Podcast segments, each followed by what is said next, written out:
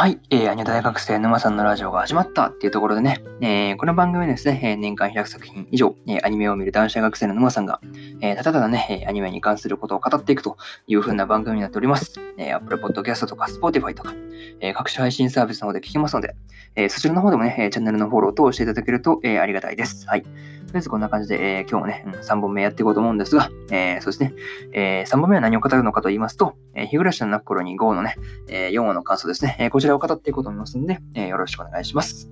はい、そうですね。まあ、とりあえず、えー、こんな感じですが、えー、まあ、目次としては、まあ、いつも通りね、まあ、あらすじを言って、で感想1、2、3と、まあ、3つですね。えー、1つ目はですね、えー、レナへの恐怖。二つ目が理科の話。三つ目が恐怖の始まり。で、まあ、こんな感じで三ついた後に、まあ、最後にという、まあ、感じのね、パート構成といいますか、まあ、こんな感じで締めさせてもらおうかなというふうに思います。はい。でね、まあ、しょっぱなから、まあ、あらすじ行くわけですが、日に日に疑心暗鬼を募らせる募らせる経営は、朝迎えに来たレナと顔を合わせることができず、学校を休む。それでも仲間であるレナを信じたくて葛藤するケイイチに思わぬ人物が声をかける。というね、え、アニメ公式サイトからの引用です。ここから順次感想になるわけですが、えー、一つ目がですね、え、レナへの恐怖というところで、まあ、ケイイチはね、そう、大石刑事の電話の後からね、まあ、レナへの恐怖が、まあ、眠れないと、からの、あ眠れないといった感じでしたが、まあ、とりあえずね、その、朝迎えに来たそう、レナと、まあまあまあ、会えないというか、会いたくない感じから、まあ、熱で学校を休むと言ってですね、まあ、とりあえず母に促されて診療所に行くわけですが、まあ、改装中だと言われて、まあ、追い返される感じになっちゃったわけですが、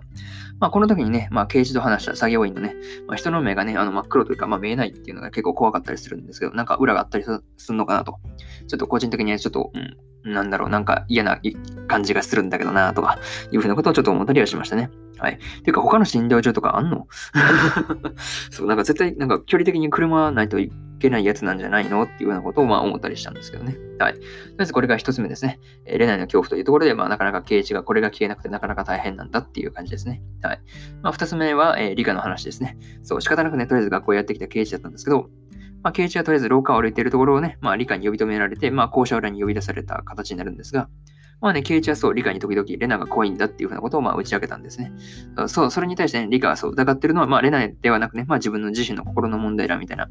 そうそうそう、ことをまあ言ってたわけですが、まあ個人的にね、そう、2話のあの冒頭のところが絡んでくる感じなのかなとか思ったりはしてたんですけどね。はい。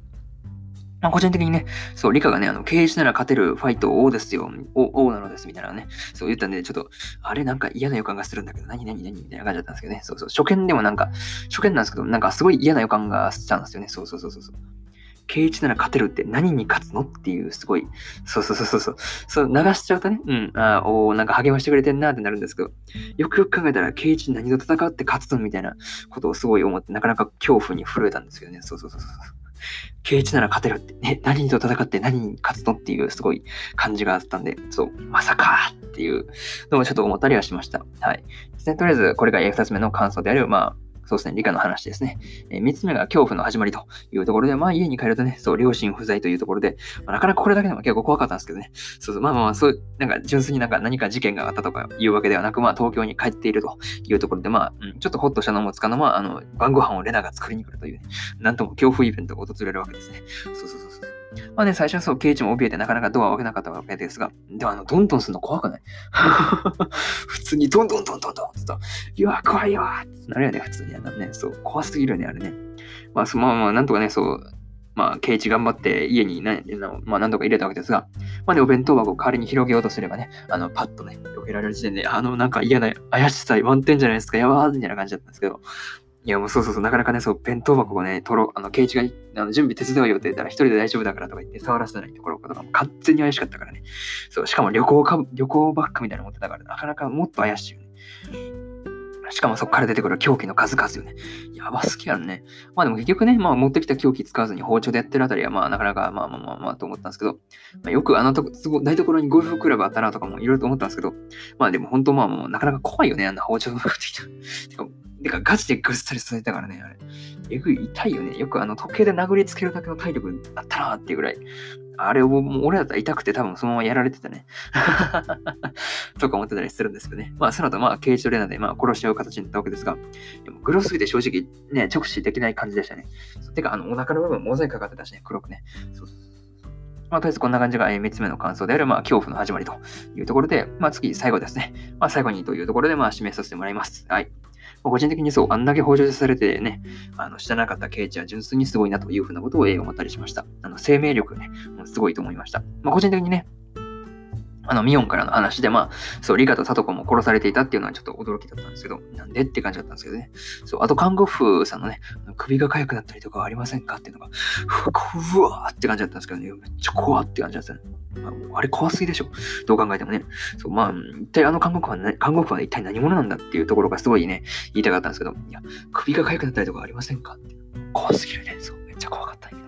そう、えー、怖すぎみたいな感じだったんですけどね、そう。まあ、次回の話ね、次回のね、まあ、話の続きがまあ結構気になるところではあるんですが、まあ、とりあえずね、そうそうそう。てか、なんか新しい感じで綿流し編に移るんでね、そうそうそう、鬼隠し編はとりあえず終わりって感じだったんですけど、なんかそうですね、話がどうなる戻る感じ？時系列かわからないけど、そんな感じだったりするのかなといろいろと思ったりはしました。はい。とですね、今回はここまでにしようかなというふうに思います。まあね、以上、えー、沼さんでしたっていうところで、まあそうですね、えー、日暮らしの泣く頃に5のね、えー、1話から3話の感想は、とりあえず、えー、今過去の放送回で、えー、語ってますんで、まあよかったらそちらの方もね、興味のある方は、えー、ぜひぜひ聞いてみていただければいいかなというふうに思いました。はい。思いま、思いましたね。思います。はい。ですね。うん。とりあえずそんな感じで、えー、本日3本目は終わりたいと思います。他にもね、えー、今日は呪術廻戦、呪術廻戦の5話と、えー、ダイヤの大冒険の5話の感想を語ってますんで、よかったらそちらの方も合わせて聞いていただければいいかなというふうに思います。で、そうですね。